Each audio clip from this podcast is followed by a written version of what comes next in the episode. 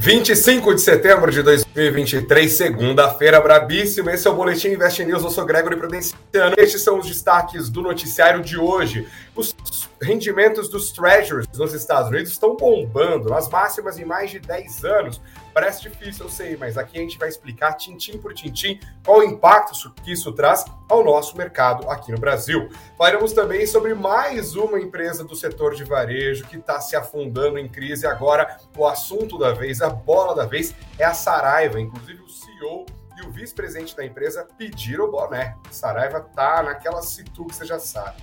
Falaremos também sobre os mercados dos fundos imobiliários. O Santander soltou um relatório profundo sobre eles. E olha, eles estão otimistas. Vamos entender um pouco mais do cenário para essa modalidade de investimentos? A gente abre a nossa conversa de hoje, no entanto, falando sobre a China. A gigante do setor imobiliário Evergrande continua com a sua crise. Fatos renovados entre ontem e hoje derrubaram as ações, pesaram os papéis da Vale e fazem o mundo inteiro comentar que está acontecendo com a economia chinesa. É logo na abertura aqui da nossa live. Não se esqueça, por favor, de sentar o dedo no like, de se inscrever no canal, de compartilhar o link com toda a galera, de se preparar para a nossa conversa com o Luiz dos 5 Partners. E enquanto isso, o Thiago vai rodar a nossa belíssima vinheta. A gente já volta.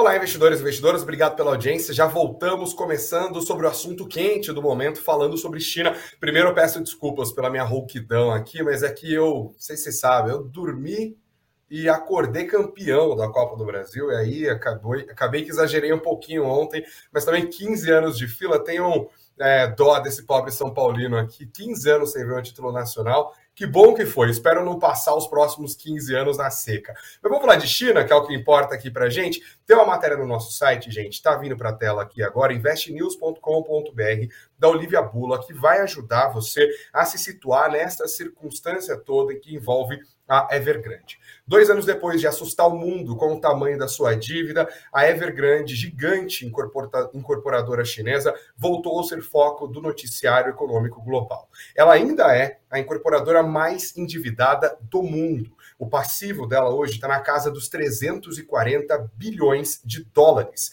E o seu plano de reestruturação estava em andamento. O mercado estava acompanhando, mas acabou sendo interrompido depois que a empresa informou ontem, domingo, que não mais poderia emitir títulos novos de dívida. Isso porque uma empresa subsidiária da Evergrande, a Renda Real Estate, está sendo alvo da CVM chinesa. E essa investigação acabou fazendo com que a empresa não possa mais emitir títulos da sua dívida. Isso acontece depois de alguns dias da Evergrande também ter sido notícia lá na China, quando executivos da empresa foram presos na sede da empresa em Shenzhen. Essas prisões, inclusive, reforçaram as suspeitas de que o presidente da China, Xi Jinping, esteja promovendo uma espécie de purga no aparelho de Estado da China.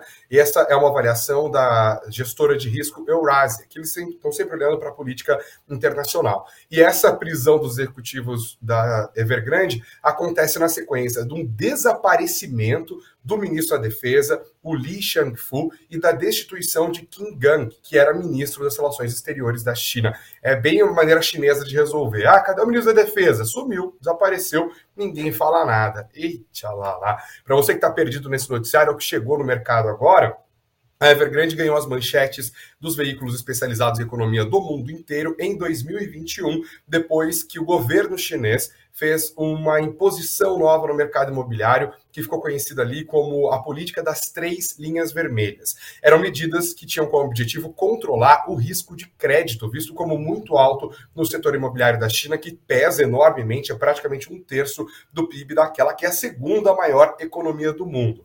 Essa política das três linhas vermelhas acabou atingindo em cheio as gigantes do setor que estavam endividadas e lideranças chineses passaram a entoar um discurso de que as casas são para morar e não mais para especular. É muito comum a classe média chinesa usar o mercado imobiliário como uma maneira de investimento. As pessoas compram um, dois, três, quatro imóveis, dão imóveis para casais que anunciam que vão se casar. É uma questão, inclusive, tradicional num país que tem um nível de poupança bastante alto. O resultado disso é houve, já naquele momento, uma queda na casa dos dois dígitos no investimento em ativos, é, que acabou reduzindo a oferta de imóveis na China, num enorme processo de ajustes que começou ali e vai levar alguns anos para ser concluído. Essa crise toda acabou levantando suspeitas de que esteja acontecendo um tal no efeito cobra. Vocês ouviram falar sobre isso? É uma expressão usada em economia que mira num momento em que a, China, a Índia, na verdade, ainda era uma colônia britânica, e os britânicos, preocupados com uma hiperpopulação de cobras no país, resolveram pagar os indianos que apresentassem cobras mortas ao governo para tentar tirar esse problema da frente. O que aconteceu? A galera se viu incentivada a criar cobras para justamente conseguir entregar essas cobras ao governo e pegar a grana. No fim das contas, a população de cobras na Índia disparou. Isso virou parte do anedotário das intervenções governamentais em diferentes momentos, em diferentes mercados. A pergunta é: será que essa intervenção chinesa no setor imobiliário é mais um efeito cobra? Quais são os riscos disso para a economia global? O fato hoje é que isso já afetou as ações das empresas brasileiras que exportam para a China, e aqui, claro, a gente está lembrando sempre do que acontece com a Vale. A mineradora tem a China como o principal destino das suas importações de minério de ferro, não à toa, como a gente foi, vai ver mais adiante no fechamento, as ações da mineradora tombaram mais de 2% hoje ajudaram a fazer com que o Ibovespa fechasse é, em queda. Vamos conversar um pouco sobre essa situação e daqui a pouco eu jogo também o papo sobre o rendimento dos treasures dos Estados Unidos, como sei logo na abertura, eu peço para o Tiago colocar aqui na nossa conversa o Luiz Otávio de Souza Leal, ele é economista-chefe da G5 Partners, minha fonte de outros carnavais também. Luiz, seja muito bem-vindo aqui ao Boletim Invest News, boa noite para você. Boa noite, Greg. A única parte que, que não foi perfeita na sua introdução foi que você podia não lembrar do título de ontem do São Paulo, tá? Dado que eu sou rubro-negro. Você é flamenguista? É, não foi. Sou. Da, no final, não foi, digamos, um bom domingo tá? Eu tô com outro problema que não é um problema de rouquidão, mas um problema de dor de cabeça, tá? Então é, é outro problema derivado da final de ontem. Mas falando com relação a, a, a China, queria, Greg, queria inclusive agradecer à diretoria do Flamengo por ter demitido o Dorival. Se não fosse isso, é. cara, ia ser mais uns 15 anos para São Paulo sair da fila, Luiz, de verdade. É, eu vou dizer que realmente, cara, o, a diretoria do Flamengo ela vai contra qualquer tipo de teoria das expectativas racionais, tá? É, bom, mas vo, voltando ao que isso, então, eu acho que esse, esse é um bom gancho falando é, sobre as decisões tomadas pela diretoria do Flamengo. Eu acho que isso talvez caiba para as autoridades chinesas. Eu falei da história do efeito cobra aqui. Eu queria que você ajudasse a gente a resumir o que está rolando na China. Quando você está lá num bar, algum amigo seu médico, não entende nada de economia, fala o que está acontecendo na China, Luiz, e quais são os impactos disso, primeiro, para a economia global? Bom, Greg, eu acho o seguinte: quando a gente pensa é, no que está acontecendo na China, eu acho que mais do que uma questão econômica, eu acho que primeiro a gente tem que pensar numa questão política, tá? O Xi Jinping ele, ele tem uma visão é, da China de crescimento, de futuro da China muito diferente do que a gente vinha se acostumando desde Deng Xiaoping em 1979. Tá? É, inclusive, já tem até um neologismo a respeito de, é, do, do, governo do Xi Jinping, que ele é um, ele é um neomaoísta. Tá? Então, ele, ele acha, como você bem falou, que ele falou que as autoridades chinesas dizem que é, imóvel é para se morar e não para se especular, é, eles têm uma visão de que a economia ela deve ser orientada pelo Estado e deve ser orientada para é, beneficiar o partido, o país e, o, e a população. Tá? Então, é, vou indo para a questão é, imobiliária, é, eu acho que a gente tem que ter duas perguntas, tá? Primeiro, é, eu acho que é a mais relevante nesse momento, que os mercados estão nervosos. Uh, vai ter uma outra crise que nem a Lehman Brothers, tá? Que era, era até a manchete do, da, da notícia. Não, não vai ter outra crise financeira que nem a Lehman Brothers, porque basicamente é, não, não interessa ao governo chinês uma, uma crise financeira a lá é, é, Lehman Brothers, tá? É, o, a segunda pergunta, é, o problema do mercado imobiliário vai ser solucionado?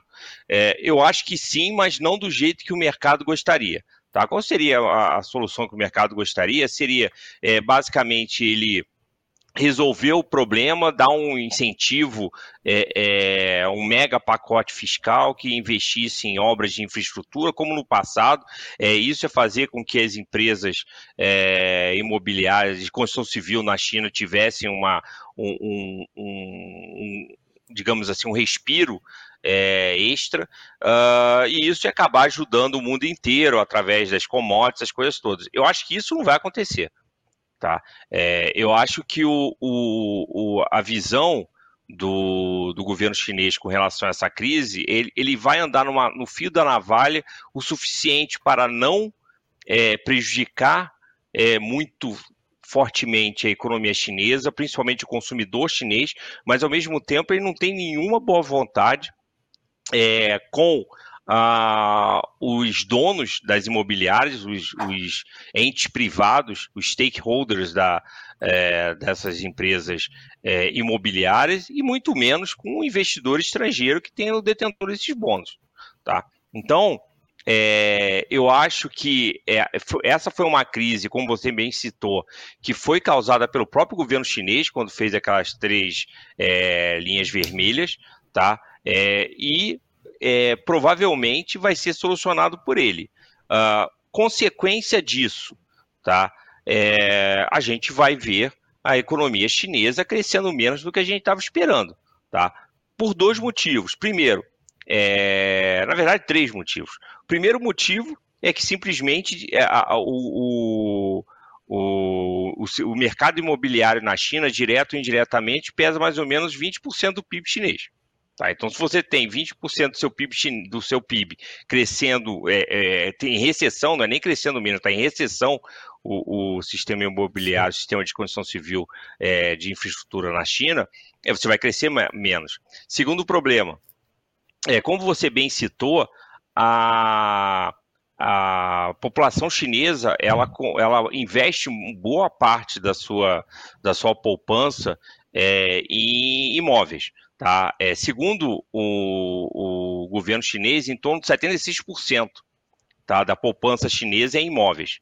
É, só para a gente ter uma ideia, nos Estados Unidos, que é um, um, um país que também investe bastante é, em imóveis, o, o, número não chega a 30%. Tá? Então, é realmente. É, é, a gente até brincava antes mesmo da crise que a poupança do chinês é feita em tijolo. Tá? Então, é, é uma crise que faz com que a mais de 12 meses os preços é, só fazem cair, tá? Uh, a gente tem, ó, 76% da sua poupança está há 10 meses, mais ou menos, caindo de preço, tá? É, obviamente que isso vai ter um impacto sobre o seu consumo atual, tá? Você vai é a teoria da renda permanente. Você faz a, seu, a, a sua decisão de consumo hoje pensando é, no seu consumo amanhã. Tá? Então, se você teve uma restrição tão grande de, de riqueza com essa queda dos preços dos imóveis, você vai restringir o seu consumo agora. Tá? É o que a gente está vendo. Os dados que a gente vê é, de consumo, de vendas no varejo, essas coisas são horríveis, tá? Por conta disso. E o terceiro é, e aí que vai a, a, terceira questão que vai depender é, o quanto tempo vai demorar para a China é, recuperar a, a, capacidade de crescimento mais forte é qual a solução que o governo chinês vai dar. Tá? A gente tem dois parâmetros históricos. Um é o Japão, na década de 90, e outro é os Estados Unidos em, em 2008. Tá? É, o, o, a solução japonesa, que é é, nacionalizar toda a dívida, gerou uma década perdida para o Japão. A solução americana, que é deixa quebrar, gerou a crise do Lehman Brothers. Então, eu acho que a solução chinesa parece ser muito mais parecida com a japonesa do que é, com a americana, o que significa que, no meu ponto de vista, a gente ter é, se acostumar com a China uh, crescendo entre 3% e 4% nos próximos anos. Acho que esse ano ainda cresce 5%, até por uma questão de, é, da reabertura da economia, se está tendo é, a parte de serviços crescendo bastante, mas é, eu acho que a gente vai ter que se acostumar nos próximos anos com crescimentos mais é, próximos, entre aspas, normal para um país do tamanho da China. Para fechar essa parte da China, então, ok, você me fez entender. A China vai ter que intervir nesse mercado, você acredita numa intervenção mais próxima da solução japonesa do que da quebradeira, pelo menos no primeiro momento ali, na crise do Lehman Brothers em 2008. O efeito líquido disso é a desaceleração da economia chinesa, até porque o mercado imobiliário é um quinto da economia. E nós, porque a China é o nosso maior parceiro comercial há praticamente 15 anos, e a China também é grande responsável por que, pelo que acontece no principal índice acionário do nosso país, porque a empresa mais pesada do Ibov é a Vale. Os caras estão vendendo para a China. Não só a Vale, né? A gente está falando de outras empresas mineradoras e também siderurgia, Minas, Gerdau e por aí vai. De olho nessa sua perspectiva para a economia chinesa, qual é o impacto disso para a economia real do Brasil, balança comercial, e você acha que a nossa bolsa deve sofrer também a longo prazo? Greg, é... aí a sua resposta tem dois pedaços também, tá? É, pensando estritamente nesses setores que você chamou a atenção, eu não sou muito otimista, não, tá?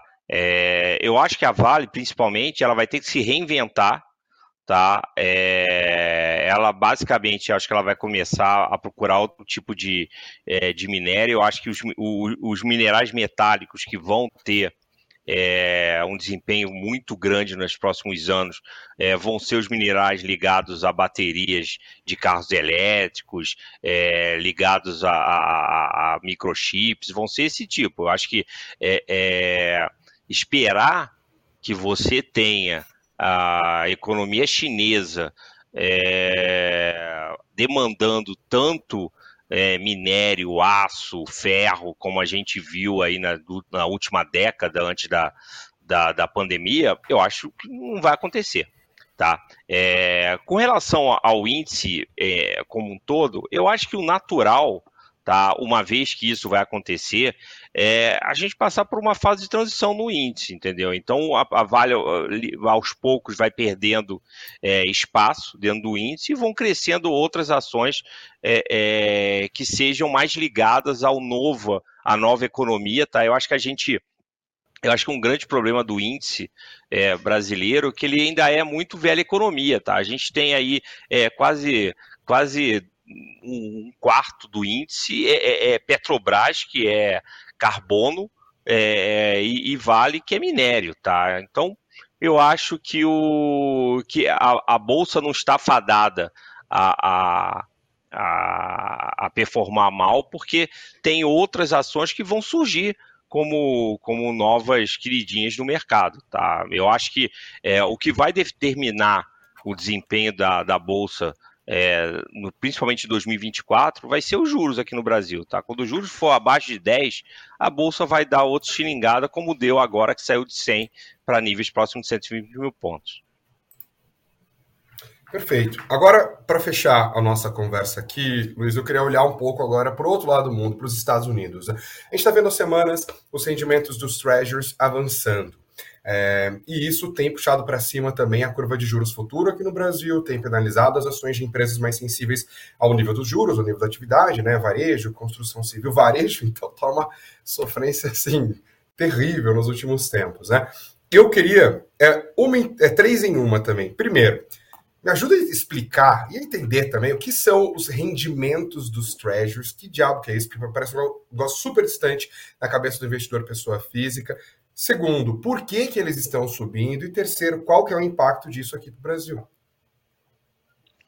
Bom, primeira pergunta. É, as treasuries são a mesma coisa, tá? Que os títulos daqui do Brasil, tá? São como se fossem as LTNs brasileiras, tá? Então, a, a, o título que a gente olha, que é o título de 10 anos, seria mais ou menos um 2000, LTN 2035, é, por aí, 2031, alguma coisa nesse, nesse sentido, tá?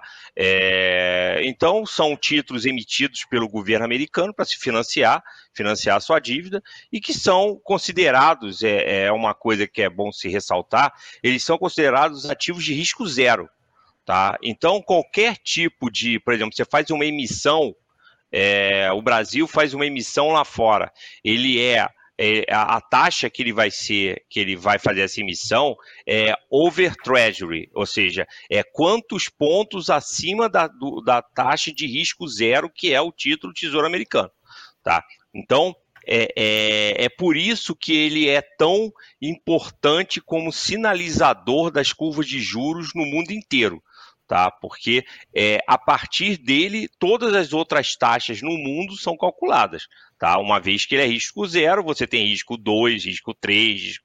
e assim vai a, até chegar nos ativos mais arriscados, tá? Então, é, é, respondendo a sua primeira pergunta, a Treasury é como se fosse a, a LTN americana.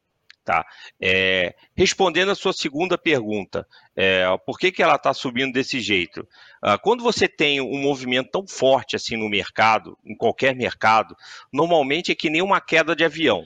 Tá? Ela não tem uma causa única, tá? A gente tem várias causas é, que, se, que se juntam como se fosse uma tempestade perfeita, tá? E acabam gerando é, esse movimento forte do mercado. E quais são o, o, os problemas é, que estão gerando essa tempestade perfeita no mercado é, de Treasury americano?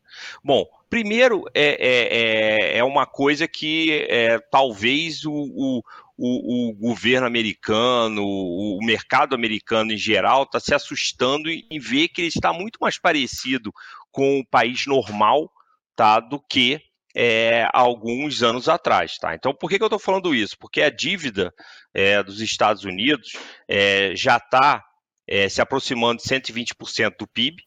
É, cálculos é, do, do IFE, do Instituto Fiscal Independente Americano, que é o CBO,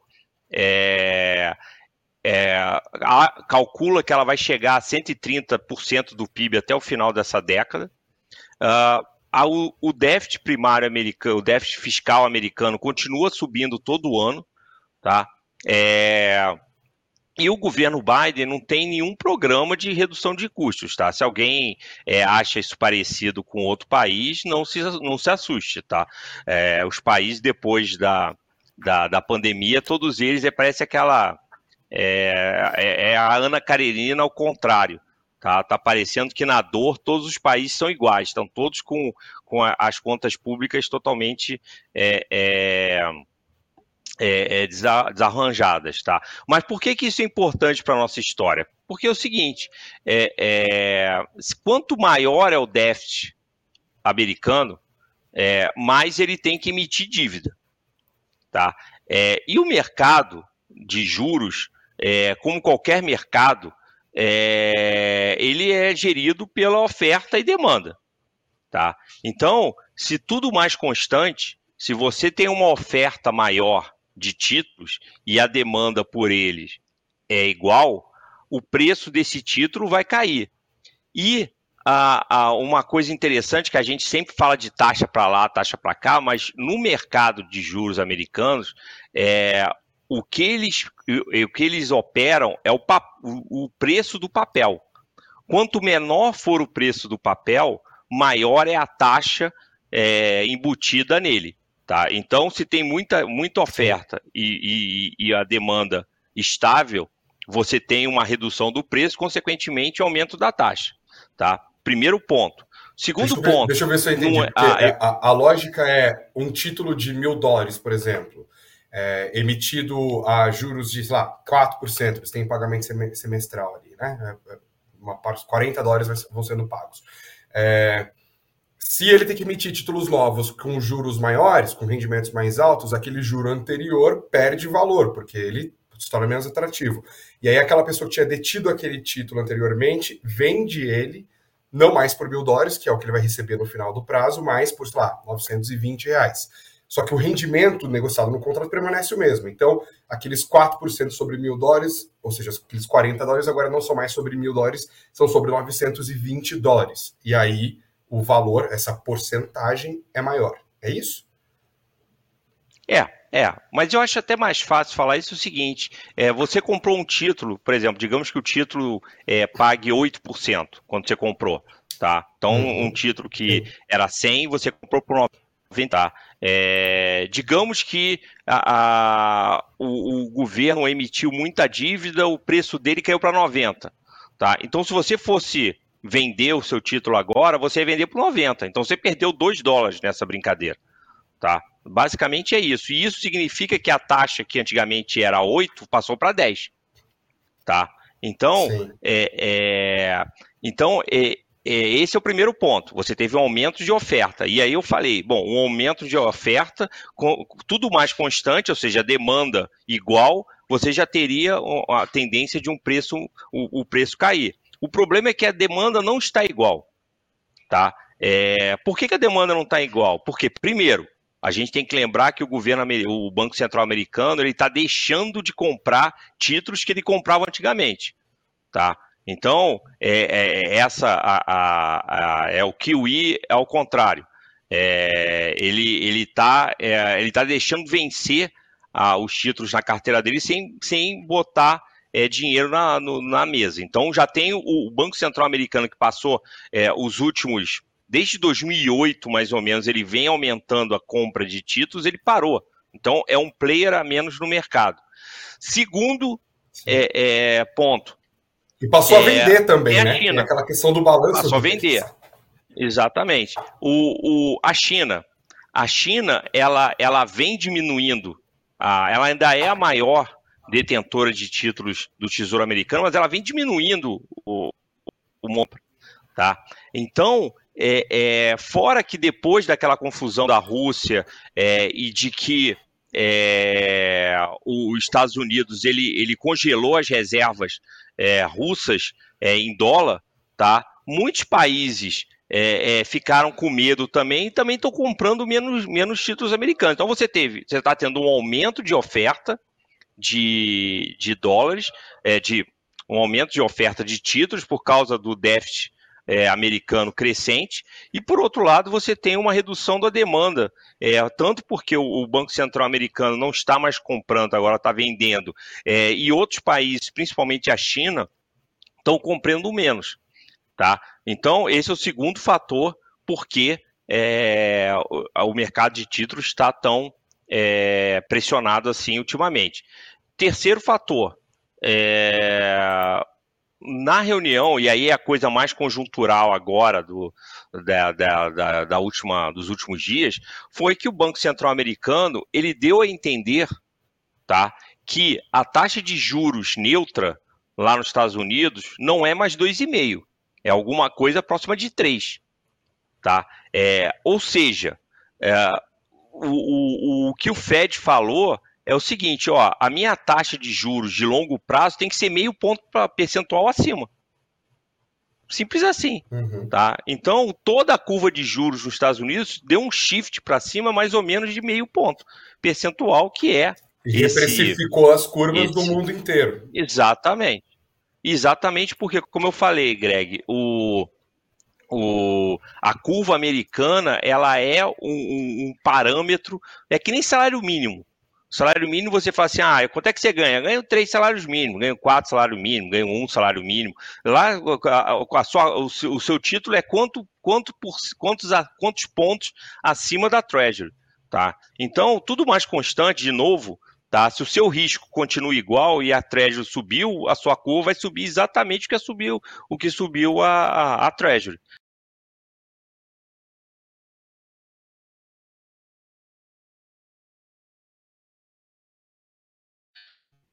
Muito obrigado pela sua participação aqui na nossa conversa. Houve uma pequena travada aqui, acho que agora você está me ouvindo. Não, agora acho que eu voltei. Acho que eu voltei.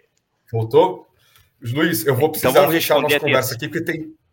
Vai... Não, é verdade, vai, vai rapidinho, um minuto, por favor. A consequência então, disso para o Brasil. A consequência é meio óbvia com o que eu falei da segunda parte, entendeu? Se a curva no, Brasil, uhum. no mundo inteiro subiu, aqui no Brasil acontece a mesma coisa, e principalmente na parte longa da curva, que ela é mais sensível a, a, ao ambiente externo, tá? O que é ruim é, para a economia real, porque é exatamente na parte longa que é formada as taxas que são é, cobradas na ponta final para o consumidor, para as empresas, tá? Então eu acho que essa é a, a, a principal é, consequência. Inclusive, essa preocupação foi colocada pelo Banco Central é, no último comunicado. Vamos ficar de olho aqui, entender melhor esse noticiário. Obrigado, inclusive, Luiz, por ter nos ajudado aqui nessa segunda brabíssima. Portas abertas, volte em breve, por favor, querido. E saudações São Paulo para você. Você podia passar sem essa. ah, eu não consegui ficar sem. Obrigado, querido. Valeu.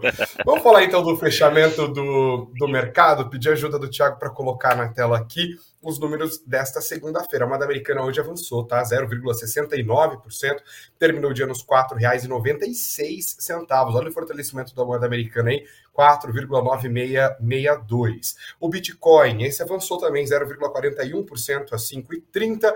Cada Bitcoin estava cotado a 26.357 dólares. O IFIX, o índice principal dos fundos imobiliários, caiu 0,38%, terminou segunda-feira nos 3.214 pontos. O Ibovespa recuou um pouquinho, uma queda de braço entre Vale tombando mais de 2%, Petrobras subindo um pouquinho ali, apesar da queda do petróleo por conta do noticiário chinês. Assim, o Ibovespa se moveu pouco para baixo, mas pouco, 0,07%, 115.925 pontos. Quem mais se deu bem no pregão de hoje, olhando para o Ibovespa, foram as ações de CVC, na sequência VEG e IRB Brasil. No trio da miséria, Casas Bahia, meu Deus do céu, já sob o ticker novo, hein?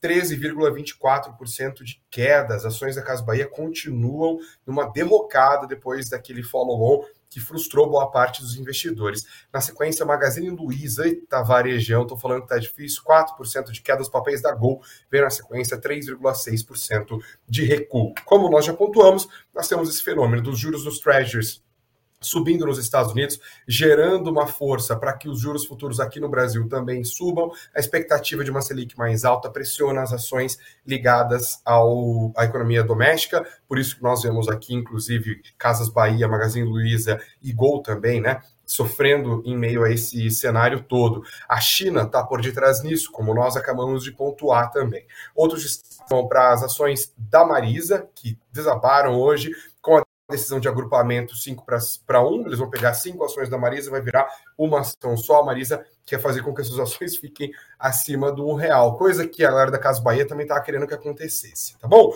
E para fechar esse bloco de olhar para o exterior, eu peço também para o Tiago me ajudar aqui, colocando na, na, tela essa matéria. Ó, Haddad diz que o Brasil está protegido no cenário externo. Em meio a todas essas confusões, o ministro da Fazenda do Brasil está tentando vender otimismo. Ele diz que o país está protegido dos, do, das conturbações externas e está cada vez mais chamando investidão, a, a, investidão, ótimo, chamando a atenção dos investidores estrangeiros. Foi meio seis e ônibus, né? Ele participou de uma palestra organizada pela Fundação Getúlio Vargas e disse que o Brasil tem vantagens competitivas do ponto de vista ambiental e essas vantagens, segundo ele, podem servir de base para um processo de neoindustrialização do nosso país. Virando a página, a gente fala agora sobre a crise da Saraiva. Olha o varejo de novo! Matéria da Fabiana Ortega. A Saraiva está em recuperação judicial desde 2018. Na última quinta-feira, a empresa anunciou o fechamento de todas as suas lojas físicas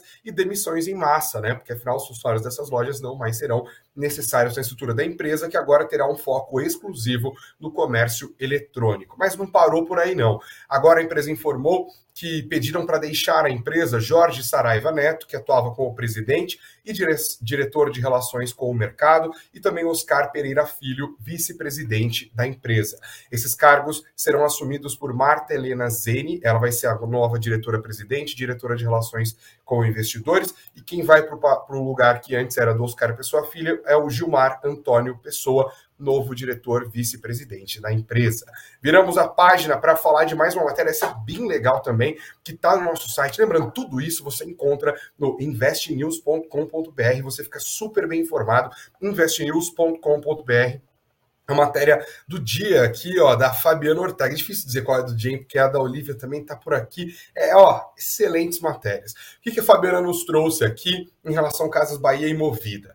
Bom, as Casas Bahia, a gente já vem falando sobre isso no boletim anteriormente, se tornou a ação mais shorteada. Significa que os investidores estão alugando esses papéis e apostando contra as ações. Acreditam como que basicamente funciona? Você pega uma ação ali que está a 10 reais, aluga essa ação. Você vende essa ação a 10 reais. Quando que você ganha dinheiro com essa operação? Quando a ação cai de preço dentro do contrato de aluguel e você recompra por um valor menor do que você pagou do, quando ali da venda, certo? Então eu vendi por 10 reais e depois eu recompro esse mesmo papel que agora está custando 5 reais. Então eu reembolsei 5 reais de diferença. Claro, tem as taxas também, mas eu estou falando aqui de maneira didática. Então, Casas Bahia era a grande empresa desse segmento. Continua a ser. Significa que o mercado está olhando para o futuro da empresa e está, pelo menos boa parte dos investidores, acreditando que em determinados prazos, que são os prazos do contrato, as ações devem continuar a cair. Isso ajuda, inclusive, a explicar esse movimento todo de tombo de mais de 13% hoje. Mas sabe quem está nesse mercado sofrendo muito, além das Casas Bahia? A Movida. Pois é, as ações deles também estão muito shorteadas. Isso aqui mostra um levantamento obtido pela nossa reportagem, feito pelo TC Economática. Segundo essa apuração, 26,97% das ações da Movida estão alugadas, estão com investidores apostando contra.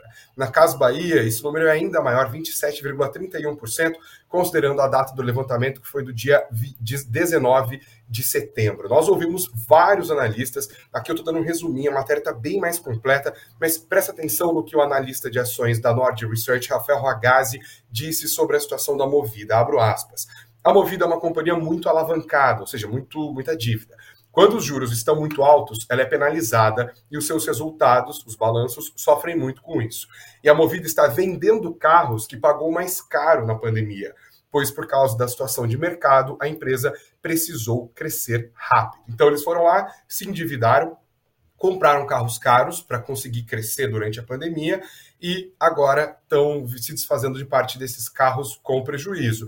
As ações da Movida, no entanto, acredite se quiser, estão disparando entre as maiores, 60% de alta em 2023. O Matheus Haag, da Guide, disse que a empresa teve um prejuízo muito grande com esses carros comprados a preços elevados. Isso sim derrubou as ações da Movida, mas houve depois uma percepção de que essa queda teria sido exagerada e isso ajudou a recompor os preços. Isso ajudou, portanto, a levar esse movimento de correção que explica a alta de 60% dos papéis. Mas o analista da Nord, o Ragazzi, no entanto, fala que os investidores ainda seguem pessimistas e que o balanço da Movida não inspira muito otimismo, por isso é, esse free float alugado ali, né, galera apostando contra as ações da Movida. Vem dar uma olhada no nosso site, você vai ter todos os destaques para entender em detalhes tanto a situação da Movida quanto também a situação das Casas Bahia.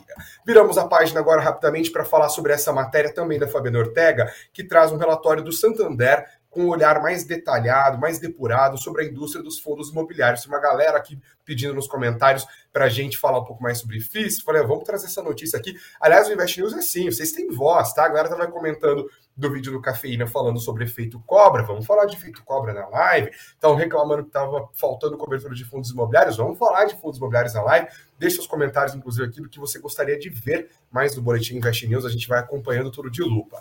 Neste caso, a gente fala de FII sobre a perspectiva do documento Raio-X de Fundos Imobiliários do Santander Brasil, que considera ali 51 fundos imobiliários que são acompanhados pelo banco. Segundo o Santander, os fundos de shopping centers e galpões logísticos foram os que mais apresentaram crescimento na distribuição de dividendos, considerando a análise dos últimos 12 meses.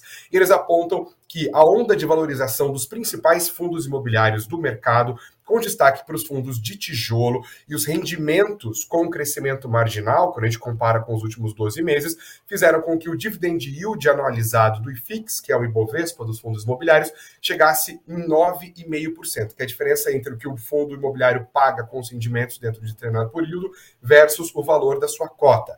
Ele estava em 9,5%, e nos últimos meses é, chegou até a subir ali, chegou perto dos. No, aliás, no começo do ano estava em 10%, agora passou para 9,5%, porque os valores das cotas também acabaram subindo.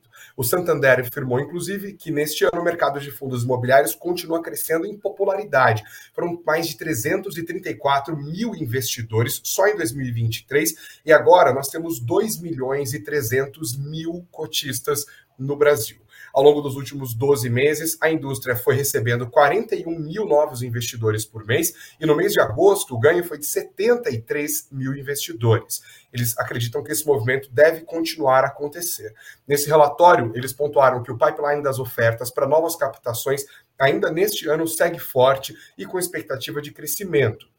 olhando para uma possível melhora do cenário macro, para a queda dos juros ainda acontecendo este ano, que deve contribuir para fazer com que os fundos imobiliários mais relevantes, tanto considerando o portfólio quanto a liquidez, se valorizem e venham a negociar a preços que justifiquem novas emissões. Ou seja, agora olha para os fundos, vê que eles estão se tornando interessantes, que estão sendo beneficiados pelo salário macro, a procura pelas cotas aumenta, os preços das cotas sobem, e isso faz com que as gestoras desses fundos se sintam estimuladas a emitir novas cotas para fazer mais novas captações e colocar novos ativos nos fundos para tentar melhorar a sua rentabilidade. Torcendo aqui, cruzando os dedos sobre é, relação ao mercado de FIIs, mercado que eu acompanho e gosto muitíssimo também. Beleza? Gente, não se esqueçam de sentar o dedo no like, de se inscrever no nosso canal, de compartilhar esse link com todo mundo. Deixem nos comentários aqui, ó, coraçõezinhos. Você vendo que tem coraçãozinho, risadinha e tal. Quando você aperta esse botãozinho, você que está ao vivo aqui, você ajuda o YouTube a distribuir esse conteúdo para mais pessoas. Assim como quando você curte a nossa live e se inscreve no Invest News. Aliás, estamos chegando cada vez mais perto do nível dos 600 mil inscritos no nosso canal. Nos ajuda a chegar lá. E aproveita e deixa também no parabéns para o Thiago, enquanto eu estou falando aqui sem parar, que o Luiz estava falando, o Thiago está operando a nossa live, ele que faz as trocas das câmeras, ele quem coloca os dados todos aqui na nossa tela, ele quem coloca as matérias do site em destaque. Thiago, obrigado, parabéns. O aniversário dele foi sexta-feira, mas ele estava ali, ó, de boa na Lagoa. Segunda-feira, brabo, ele está aqui recebendo também o nosso parabéns de toda a equipe do Invest News, da nossa audiência também, tá? Que vem a terça-feira, que eu não preciso esperar mais 15 anos para comemorar o título de São Paulo. Ô, sofrência. E que o friozinho chegue também, né? Porque esse calor tá bravo. Beijos de beijos, abraços aos de abraços, muito dinheiro no bolso. Amanhã estaremos de volta, 18h30, aqui com o Boletim Invest News. Boa semana.